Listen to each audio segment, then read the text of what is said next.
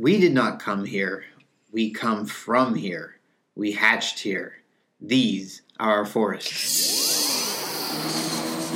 Now, hang on. Before we actually go into the theme song and the introductions of this, I just want to take a, a moment to say Michael started this out by going silence on board. You've never done that before. What does that even mean? Well, silence in the library. I was just taking. And he still has not heard my idea of an intro. Well, because you said it wasn't good enough and decided not to do Well, it. Well, Michael knows me. He knows that I want to say it. He just has to pressure me a little more. All right, do it. Uh, cue the music.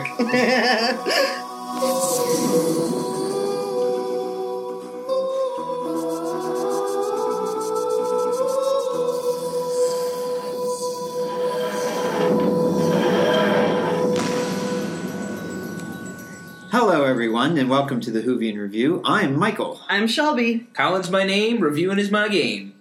And I hate him.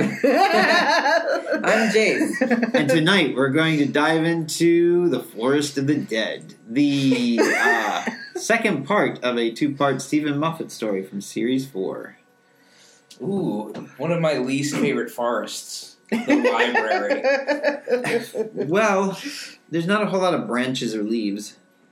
And can I also say that my intro was also kind of clever? It was, it's a screwdriver. It works in the dark, which Colin and I had issue with. I had issue with that too, especially because he like immediately then jumps to, oh, but the moon is out, so then that makes sense. I mean, the other guy must have been sitting there going like, oh my god, my suggestion was totally valid if the real answer was that the moon is out. Yeah. Yeah, I thought that was funny. yeah, so I guess for this episode we'll have to be rated poorly. I guess we have to give it a three. That's all, guys. See ya. Bye. No, I mean, I think the doctor pretty repeatedly is a dick to people. yeah. So, Colin and Jace, what did you think about Donna's plight into another world in this episode? Oh my gosh, like I thought like it was one of the more interesting parts of this episode just to open up into the computer system. Um like this this is what I think keys in on that intellectual piece that I was missing in last episode. That wasn't really flourished or fleshed out a little bit. But we see Donna, you know, in this matrix of another life, in this virtual reality that is like a dream. And then we see her grieving over her fake children and over her what we seem to see at the end her real relationship Yeah, uh, with that the was. husband even even though I, I suppose they were only spending meaningful seconds together and everything else was being But it felt put like together by forever. computers I thought it was interesting to see Donna's side of the things because there's because in this episode, what I really liked is they didn't answer any questions till the very, very end. So most of the time, we had no idea what was going on, which made you know the Doctor and Rivers relationship kind of like the main part in the story until everything kind of unravels at the end. But I liked Donna's range of acting here because she knows nothing is really real, but her emotions take over. So it's just a conflict of the mind and the heart. And to see her just bawling her eyes out over her kids that she knows aren't real, but she won't accept isn't real, and just freak out over that, I just thought that was like a really kind of scary moment because that's kind of the stuff you get to deal with when you're with the doctor. It's a little more realistic. Yeah. yeah just like the the ideas that it has just about memory and how it works you Oh, know? it was terrifying. Yeah. It's like how, could we all be just like you know maybe we were born a second ago with all the memories that we've had. They say like Until when you're dying, the last seven seconds of your life is flashed before your eyes, and there's always that argument of what if you're living in those seven seconds right now, and it just feels like you're living life, and it's just an endless cycle of existing. information doesn't matter. Time. For me, being a parent too, back at the children thing, I was that scene really hit home for me. that's because- devastating Oh, th- yeah, even not being a parent yet. That's No, I get that, but I'm just saying when you have two kids at home and they're in bed and you're watching this story, it's like, ah, well, you know, and I thought it was actually like a perfect depiction of like when Donna was like, "You don't understand. You don't have children," and she's like, "Neither do you." Yeah, that was kind of dark.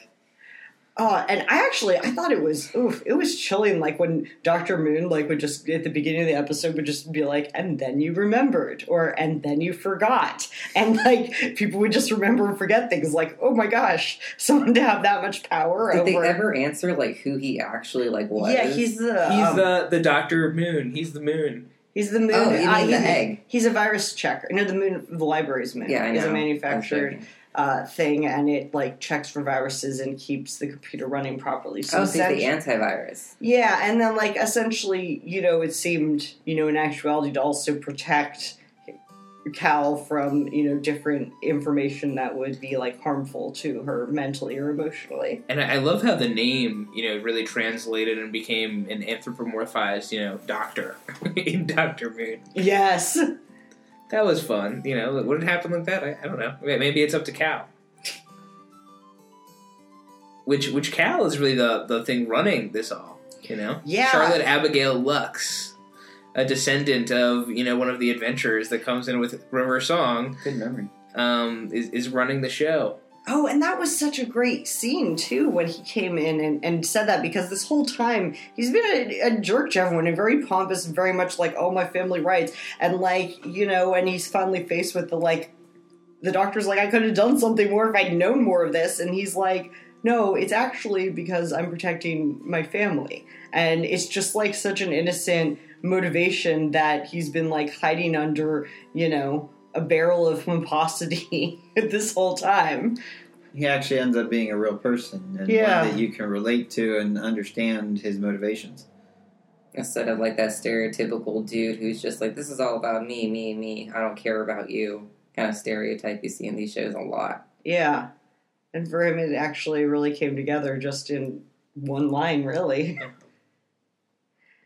A lot more meaningful than a patent. What about that one chick Anita. who came back? Oh, Oh, yeah, I was talking about the chick who came Evan- back. Miss Evangelista. I think that was her. Yeah, the one in the black. Yeah. Yeah. I thought it was a really interesting touch how they just like messed up her face and just gave her like super smarticles. Yeah. And I think that was the other, you know, deep philosophical moment of this episode too. Um, you know, it's a double whammy. I think just like coming in with this line that, you know, what what's needed to kind of sense, you know, perfect truth or to get to it the best is both being brilliant and unloved. I don't know what you guys thought about that. I think there's some tragic truth. Like I, there's there's something called depressive realism too, where oftentimes people can have you know some more realistic expectations of things when their affect, their mood really is lower. And maybe, you know, not having the influences of those good things that everybody should have in life actually get you closer to some point of truth. I thought that was Yeah. But in most scenarios, it's not worth it. Um, obviously, Not- in not that, to say in that it that was, do- scenario, do you buy it? was. But I mean, I don't think that that's the only way of seeing truth. I think that anything that, you know, ultimate of a statement is probably has exceptions to it. Um, I think that it's really tragic that she uh, was there and was like, I'm hideous and naturally I will be unloved and didn't seem to even try to, you know, change anything about it. I mean, she, I, I don't know, it just, it sounded really uh, like a fatalistic type of approach to life in general, too. Yeah, she just kind of, you know, accepted it. And based on what Colin said, I mean, I kind of feel like that is true for the most part, only because, you know, you know, with some as someone who has, you know, mental health issues, you know, depression, anxiety, all that great stuff. Um, I don't like to personally kid myself with like it sounds stupid, but like hopes and all this kinds of stuff. You kind of tend to stay more realistic because you're so used to disappointment. So I feel like that kind of puts me at like not a happy medium, but like consistent across the board. So just to hit back on Colin's part, that's pretty much the position she's in. She's like, well, I have nothing else going for me. I all I see is what I see. Yeah. yeah. I think it's definitely true when when you're in love with someone, you know, everything can seem wonderful. You Yeah, know, past that it's a drug. You know, Talking about in love, Donna, of course, falls in love in a computer world. Uh, Well, so- sorry, hang on. I just have one more thing to say about Miss Evangelista Go before we move on. Um, at the end, when like Sh- Charlotte Abigail Lux makes everything all good again and brings all the the people back from the library and stuff, how smart is Miss Evangelista?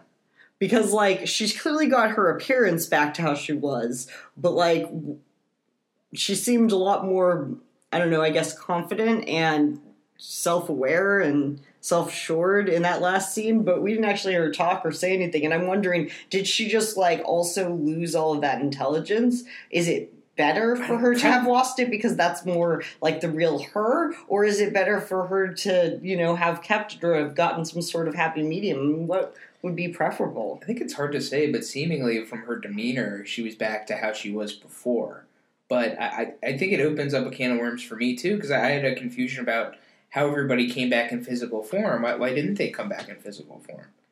Did they, and there were extra copies? uh be, be, well they had said that they were imperfect uh versions of themselves because they weren't teleported in they were dead when they got absorbed into the computer system so maybe it has something to do with that She said it could have been something as simple as like a misplaced decimal, if I re- recall correctly. Yeah. And I mean, I think more of a happy medium happened because clearly Donna's like husband in the simulation remembered, you know, his feelings for her. She remembered his feelings for him. It makes sense that you know she would know her feeling or her emotions, or at least gain something from that. That was a part of her, though it was kind of a glitch. Well, yeah, but then the devastating thing is that she could be looking back and being like, all of these things made so much sense to me and I understood all of them, and now I don't understand any of them again. What am I going to do now? yeah, and how much was the love real too? Like, did she just uh, lose her soulmate?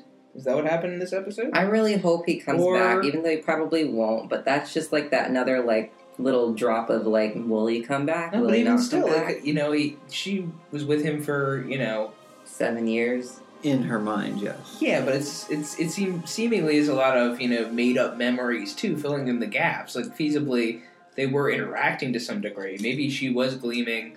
How much of each other were they gleaming through that? Those implanted memories too. It's I don't know. I Like think how much how much of it was Cal, you know, crafting the situation.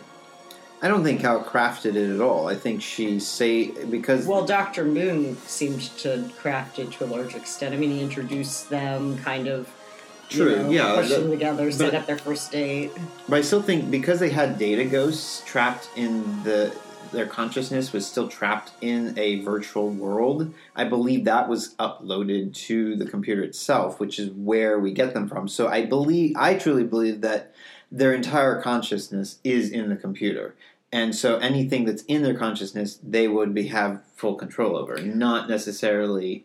Well, yeah, but then like you sit there in their false memories, so you have a you know scene where the the kid's like, "Oh, is it bedtime?" and then suddenly she's tucking the, the kid into bed, right? And she says, "Oh, these are all the things that we did for this bedtime." Well, what if you know?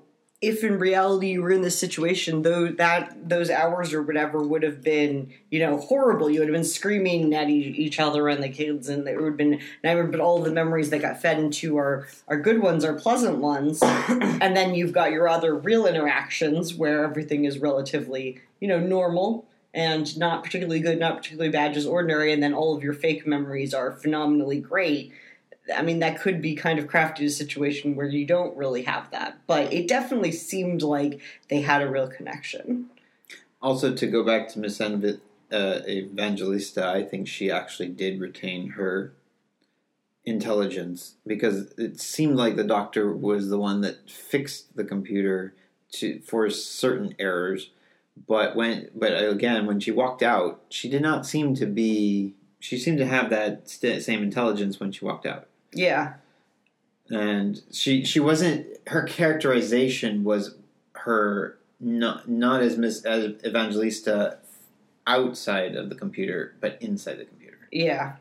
I So- got that impression too, but it was Yep, that, that's what I was thinking. I noticed that we haven't talked about the doctor a lot. yeah. No, yeah, the the David Tennant put in a performance of his lifetime.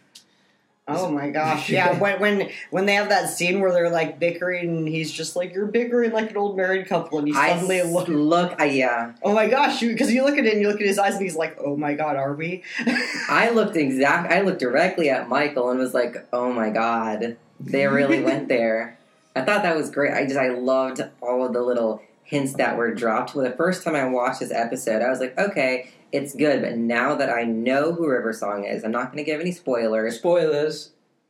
Yeah, I like the handcuff scene, but um, I just thought this episode was amazing, and it almost brought me to tears. It was like a completely different experience watching it, knowing how these characters develop. Like it's it was crazy. Oh yeah, and let's talk about the handcuff scene. Man, what a like amazing scene that is. We find out, you know, River told him his name, Mhm. you know, and that's how he came to trust her. And then they just have a beautiful moment where he's like, "I need to be the one to do this," and she's like, "No, because then I will never have met you, and don't you dare change that." And you sit there and you go, "Wow!" So every other moment, the doctor's gonna know how she dies, and Yeah, that, that- she begged him to not change any of it, and He's living her um her wish at least. You Yeah, know?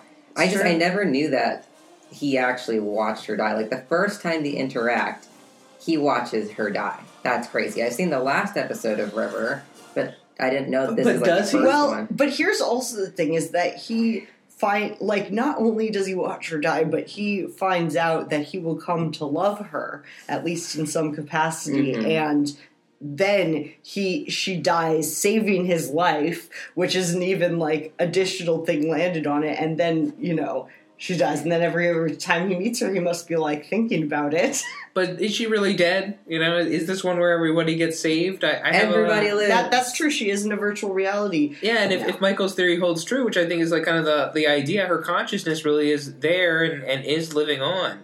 And I'm still not convinced. I mean, he, it seemed like you know, as, as far as we can tell, that's that's the river we know and love. Mhm. Why can't she be downloaded? Why Well- can't any of them be downloaded? And and even if they even if they can't, are they having a rich and full experience, or are they you know in this dream state, tripping over you know each other from second to second? You is know, it forever or is it a limited time Probably however long the computer lasts. I mean, once the computer shuts down, I would imagine that everything inside it would shut down. It'd be cool if, like, not cool. I guess kind of stupid if, like, a later version of Doctor, like the 14th or the 15th Doctor, goes back to like the library and just like saves the hard drive and puts it somewhere else. It's a stupid idea. It seems like more like a 13th Doctor endeavor. yeah they, they've they've already closed up that loop though in a later episode they they closed it up but i won't say more than that Okay. I don't know. I think in Doctor Who, you can anything is pretty much possible. They've done a lot of things in the timeline that they probably shouldn't have done. I think the greatest scene for David Tennant was actually when he when he shows his presence to the Vashta Nerada, and he Oh, actually yeah. tells them, "We're in the biggest library in the universe. Look me up." Yep, look me up." And, the second that happened, they were all just they like, retreat away, run away, run away. So they're running away from the doctor versus the doctor running away from them. And I think, I think that scene kind of defines David Tennant's Doctor a little bit more solidly, and really kind of lets you sink in. This guy means business, and this guy is definitely the Doctor. and it also shows the impact that the doctor's had up to this point because mm-hmm. like that's how he got his whole reputation and it just kind of you know gives a nod to everyone who came before him too Indeed. Exactly, and it was also like River was telling everyone like that's not like my doctor, that's not the doctor I know. Basically, calling him like you know a baby, but I feel like he really grew up real quick from how he started out in the beginning of the episode. Well, that that shows, or that is shown in the fact that he can now snap his fingers and open the TARDIS door. Exactly, like Well, it was a growth. Al- although episode. although the real question though is i mean like could he have always done that and he just didn't know until river told him that he that's could do what I it registered. because like moment i as. feel like that's just the tardis choosing to open its doors for him because you know The TARDIS they have that yeah they have this relationship um Sexy. so like you know i wonder at what point in time it developed to where he actually could have done it if he'd tried Maybe, but I mean, I think, uh, or maybe the TARDIS just knows when the time is when he grows up and and does, and kind of develops a little bit more in his own character. Maybe he needed to assert himself in the way he did to kind of establish, like, I am the doctor, fear me. And that's when the TARDIS was like, ooh, I'm kind of turned on by this. Let me just snap my fingers and my doors open up, you know?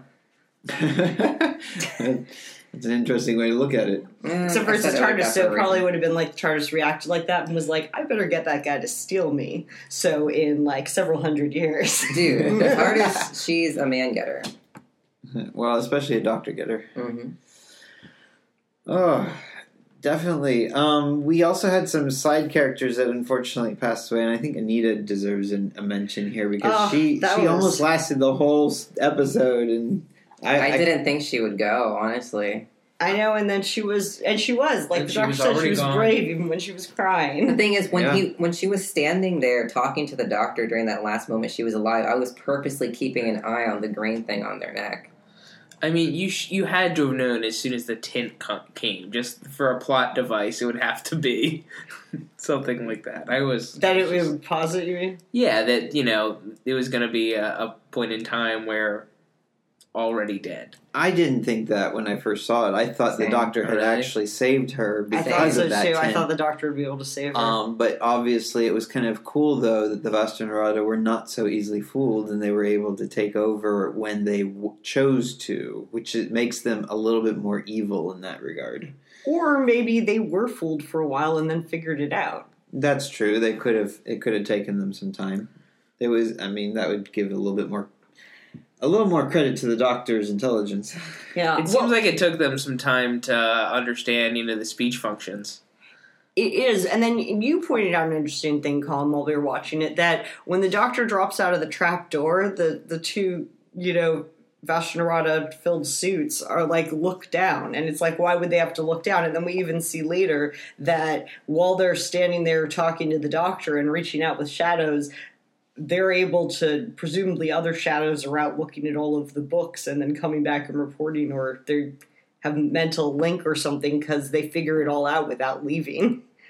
I think it's super eerie that, you know, this entire episode they were there because of these books because that was like, you know, their home. It kind of reminded me of that whole argument where, you know, meat eaters attack vegans being like, well, plants have feelings too. And in this episode, they kind of do. to be honest, even the first time I watched this episode, like I dismissed the, the thought like immediately, but like when he like in Silence the Library at the very beginning of it, he's like, "Oh yeah, all these books were specially printed for here." And my thought, I was just thinking, man, they must have cut down so many trees for that. And then I was just kind of like, okay, well, whatever, it's a story, and like moved on with it. But then that ended up being the whole thing. Yeah. Shelby, she's smart. We love her.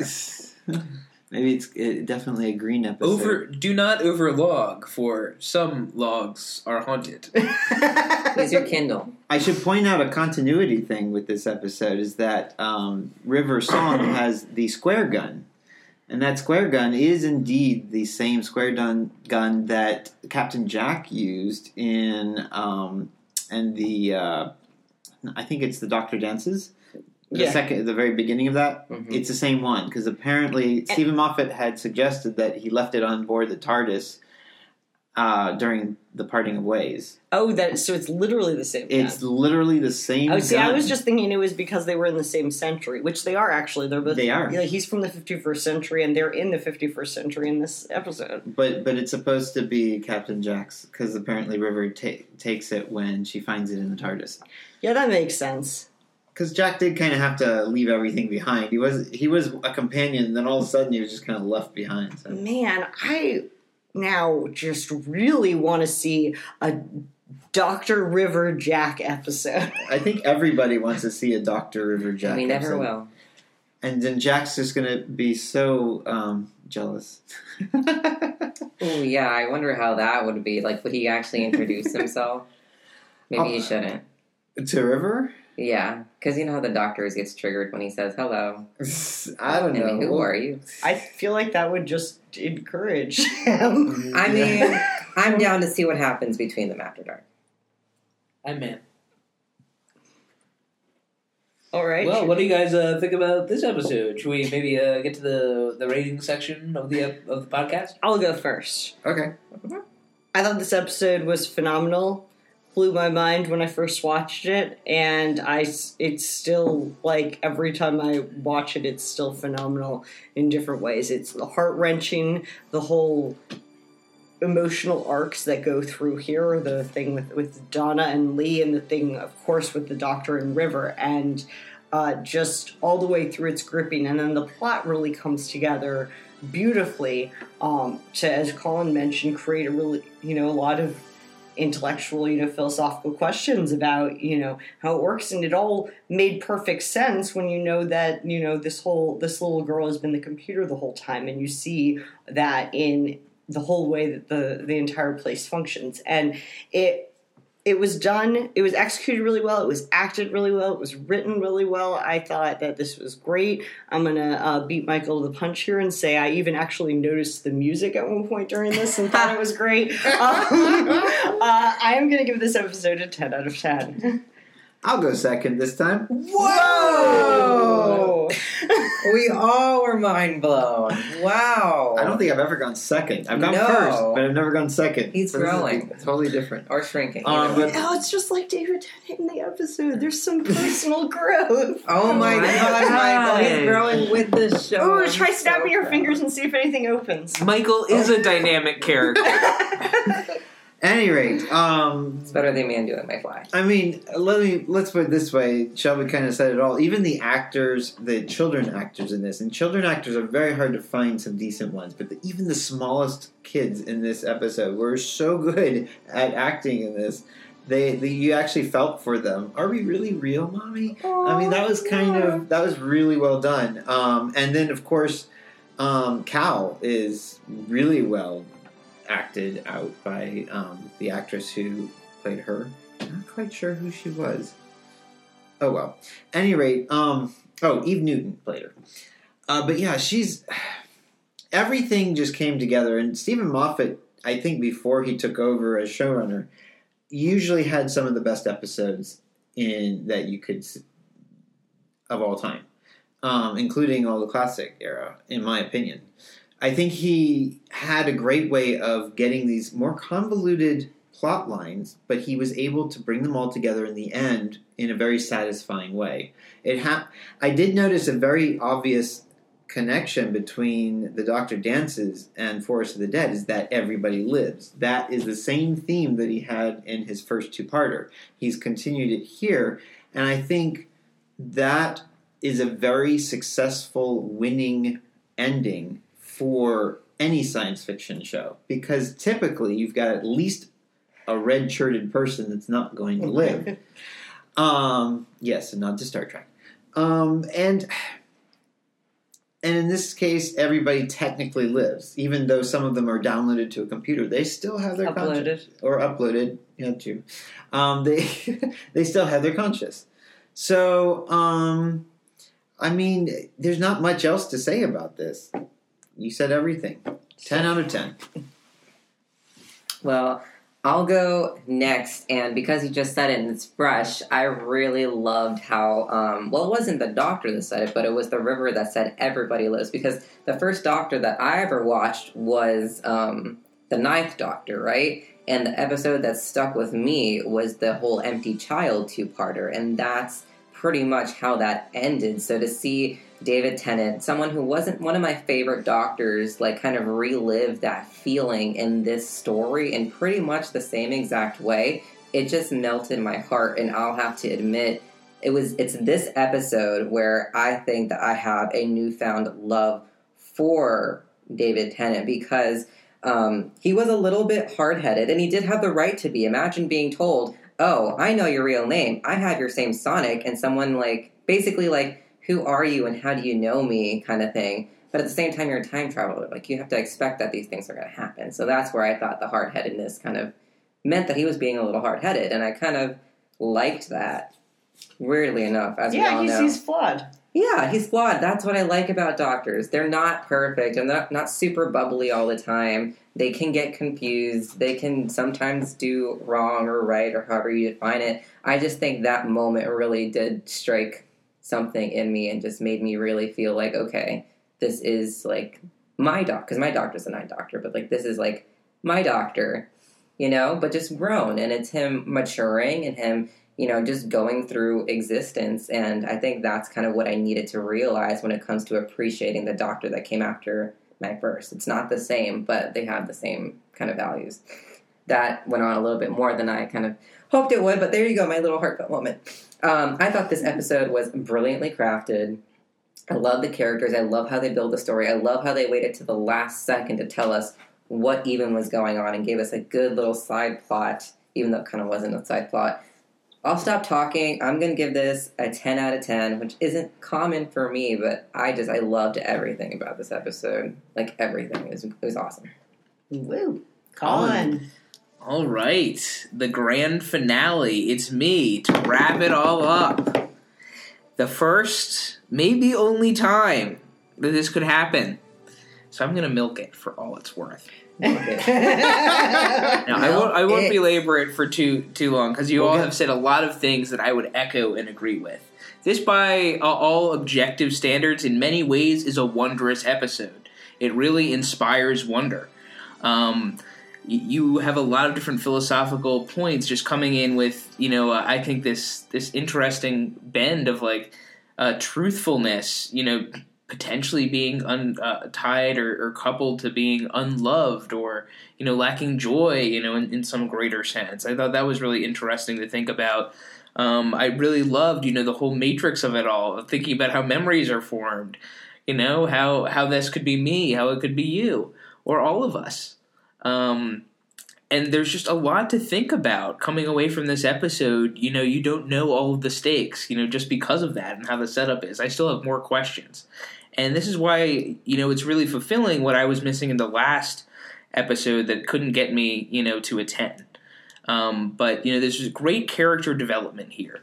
Um, I really loved how the Doctor uh, played out with with uh, with River as well. I loved Donna's story arc when she was in um, in the the Matrix within Cal, and I loved you know the the Cal touch point as well. And you know the Monster of the Week held true to what how it should be. Got a little bit more interesting in this episode as well. Um, and it was just a really nice fluid progression from the last episode to this one to really knock it out of the park. All of that being said, I will only have to rate this episode a 10 out of 10. I hate this you, is a good one. I do have a small question though. Okay. So you know how you know their faces when they were saved were put on those little egg things, hmm like where? Okay, so Colin, hello. Imagine I rip your face off, put it on a giant egg. You're just a faceless body, kind of how like the kids were sculpting Donna without a face. So I'm kind of like, did they see Donna as not having a face and just had like a faceless mother? When did she acquire her face back? Does that mean that there's no, No, more I think, egg it, like I think it's all digital there. I library? think, I think that was just the interface into the real world. Like maybe even those little stone shapes were, were birthing the people, I- you know, I- as they came back after being saved. I think that the um, the kids were, and we saw it most strongly towards the end of the episode when they were just like, "Just admit it, we're not real, are we?" You know, th- they're kind of Donna's subconscious a little bit is like fet like feeds their personalities and their words to an extent. So I think that that was part of her like subconscious trying to warn her and saying there's something wrong there's something wrong pay attention and it came out in the form of things like when she would get confused and dr moon would try to correct her or when the kids brought out the clay figure and it didn't have a face i mean that really bothered her and clearly didn't bother anyone else. And it was it seemed to be her mind trying to warn her. But Jace could be onto something because they did create figures without faces. So maybe the kids actually see everybody faceless. Because their faces are on the interface out and about. So maybe they don't. They, it's not like they're missing. It's just that they don't. They can't visualize what their faces are. And that's also confusing because Madonna's husband was there as her husband, but he also like actually existed. Like, why couldn't they get kids that actually existed? Why wasn't there an entire singular world? Or maybe there was a singular world in which all of these four thousand people existed. And if that, well, they clearly did because of that one chick with the black thing. Mm-hmm. Some intersections, at least. Yeah, I, I'm just now questioning that whole like egg face thing and you know her having kids. Why couldn't they be real kids? Were they fake kids? How much people in the and that was like real or fake? Lots of questions. I, ha- I'm I'm sorry. no, Yeah, it's I mean, great. maybe Did all those egg things disappear? Maybe they weren't interacting. Maybe they the AI was just borrowing what it already knew and had downloaded from other people, inserting them into other people's individual fake realities.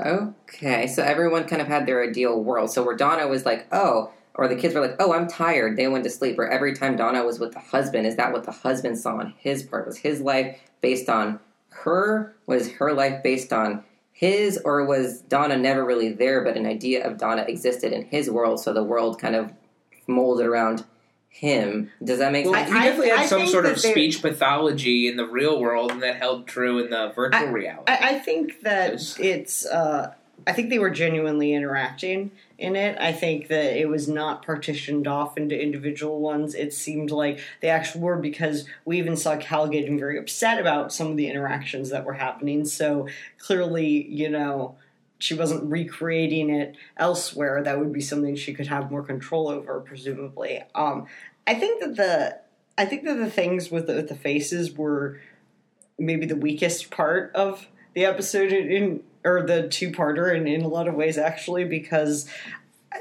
I just thought you know they didn't really make a whole lot of sense. I think that their biggest value was at you know the end of Silence in the Library where we see Donna's face show up on it and it's well, really they needed scary. some way to tell Right, them they- Donna's gone and make e- exactly. creepy. So like that was, That was clearly creepy. the plot device for that and That's as it. a plot device for that that it worked. It was very effective, it but was creepy to like me. the way that they describe hmm. them with you know and we talked about it last time but like you know the it's not actually a person's physical face. It can't be the way that things are constructed. If they're going to pop up different faces at different times it has to be it's got some sort of you know organic or organic looking compound there that it's able to project out a person's face that it has stored in its database. So it's still a computerized rendition of the person. Another thing we forgot to mention, just changing the subject slightly, was the doctor's very intelligent, smart maneuver when he realized that the sonic screwdriver that River Song had had a purpose. And he realized that it was his future self, Doctor Number 12, who saving gave her. saving her Ugh. in the end. And so it's and that was kind of a oh wow, the doctor's really got his his marbles in this episode. He re, that that that kind of aha moment was perfect. But I also had to mention the the the director did a perfect job when when you see the tenth Doctor looking out at where River Song's body was and just not moving an inch. And the face that David Tennant had and the amount of energy that he had for that one part as the camera just keeps scrolling back and Oh, scrolling yeah. back and scrolling back. Now some people have made fun of it because the, the doc because David Tennant sometimes makes that face in other episodes. But I think that oh i thought it was it was really heart-wrenching it, was, very well yes, done Like yes. imagine seeing someone that you don't know, but you also know that you love die. Like how do you even fathom that feeling? You can't. No, you can't. And he had already established a relationship with her just in this episode. Yeah. because he hadn't met her yet. But now that he had met her and he understood that she was something, someone very important to her, to him. Yeah, I know, he'll- he'll and get then to he grieve had throughout that the course moment. of his relationship with her. I will never be able to watch any future Who and not think about the fact that he knows exactly when and how she will die. Yeah, yeah Well, not die, but you know, die. Yeah, Yeah. I mean, I'm not convinced that she's dead. I mean, I I don't see why she can't just come out of the computer. They can walk off and do something the next day.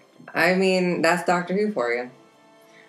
Um, two news mean, all stories. the other thousands of people did it. I know that's what I was thinking too, but I'm like, that's how Doctor Who is. That's how we're but gonna leave. but it. their uh, presumably their physical forms were in some way also saved, and maybe it didn't have the material to construct another person or something. It sounds like we Could can, be. you know, put you know some flesh donations. You know, Yeah. into the You wanna donate some library flesh for my to bring wife? back River Song. Doesn't seem like outside of the doctor's capabilities. and maybe he doesn't have the time. Uh Did that inspire that one ep- episode where there wasn't like any doctor and it was that one guy and his like Doctor Who fan group and they had that like tile? um I well I mean that one came first. Oh, it did. Okay, so I'm not spoiling anything. Cool. Same Monster. feeling there. Yeah, Yeah.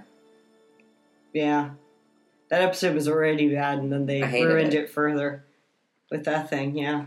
That that was like not the It icing on the so cake, but negative icing on the cake. I- If I you always think thought this is the- bad, we'll make it worse. Yeah, I thought the Abzorbaloff was the worst thing in that thing. Uh, it, wa- it, was, it was all terrible, but I thought the talking, you know what, kind of, it's not the best.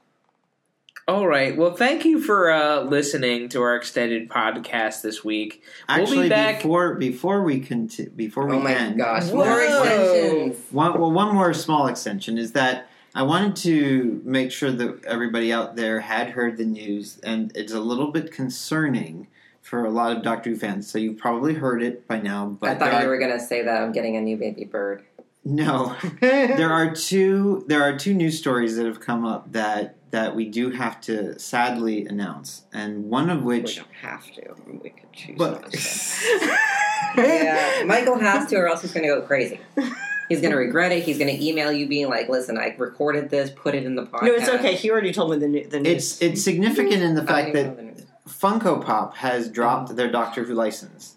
They will no longer officially. You didn't even tell me this. There is no longer What on going earth, to be Michael? any more Funko Pops Well, he told made you from just Doctor now. Who. Does that mean they're all worth twice as much today? They're going, yeah, they're they're they're really going up in price. The other problem, and the the other thing is, is that they're starting to pull them off of their shelf. They're going to start pulling all the Funko Pop Doctor Who stuff off the shelves pretty soon. Um, the That's other sad news that's really important, and this could have an impact on the series itself, is that Titan Comics, who have done the 9th, 10th, 11th, 12th, War, 4th, 7th, and 3rd Doctor comics, that was a weird order. Yeah, it was weird, or it just got them all in my head. And now the 13th Doctor Comics is dropping all of their Doctor Who licenses and will no longer do any Doctor Who comics. Say what? That's that unfo- and that is huge because that means obviously sales are down. So, comic book makers out there, there's a vacuum in the market. I know. Ready, go. Netflix, take up the giving do- take you up Doctor go. Who. Bring it back. Um, yeah, or maybe we just need to bring back Matt Smith, uh, David Tennant, and Cody. I was about to say maybe we I need to bring know. back someone else. Yeah, is this a ref- is this a an increase in licensing prices from the BBC, or is this saying that they have less, you know, confidence in the future of Doctor Who based on what we've been seeing in more recent times? I don't know. All I know is that we have to hit, we have to kind of run with these punches, and hopefully it does not impact us further. Yeah, and and hopefully the series won't just go into the future and be known as Doctor Who. Any rate, on that note, we will now say goodbye. Have a good night, you all. Bye. Bye. Bye.